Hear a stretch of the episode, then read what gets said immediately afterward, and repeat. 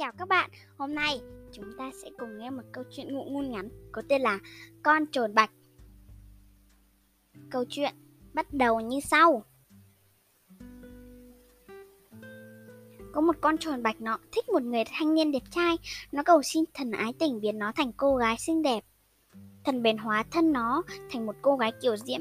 Chàng thanh niên thoạt nhìn đã siêu lòng để dẫn cô gái về nhà. Khi hai người ở trong phòng, thần ái tình muốn biết tình yêu có làm thay đổi tính nết nó không. Thần bèn thả chuột ra giữa phòng. Chuột bạch quên phất nó đang giận ở dạng người vội vù lấy chuột cắn xé nó thần giận trồn bèn cho nó trở lại hình dạng cũ có những kẻ bản chất xấu xa dù đã thay đổi hình dạng nhưng tâm địa không hề thay đổi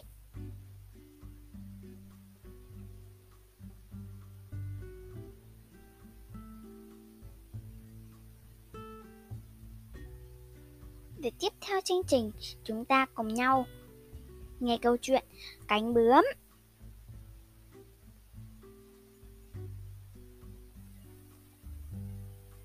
Một người tìm thấy một cái kén bướm. Đến ngày nọ, một cái lỗ nhỏ xuất hiện. Anh ngồi chăm chú theo dõi con bướm trong vài giờ đồng hồ khi nó vùng vẫy tìm cách chui ra ngoài cái lỗ nhỏ đó.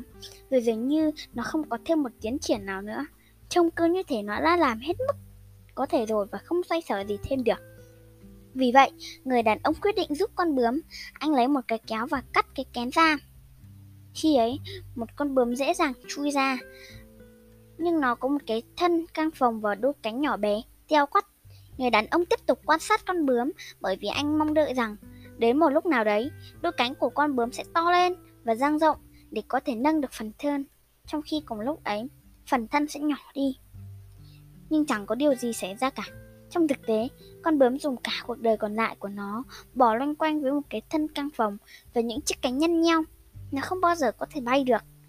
Người đàn ông tốt bụng nhưng hất tấp đã không hiểu rằng chiếc cánh chật hẹp và sự chật vật của con bướm để chui qua được cái lỗ nhỏ ấy chính là cái cách mà tạo hóa buộc chất lỏng trong thân con bướm chạy vào cánh để sẵn sàng cho nó cất cánh bay cao khi nó thoát khỏi cái cánh và giành được sự tự do.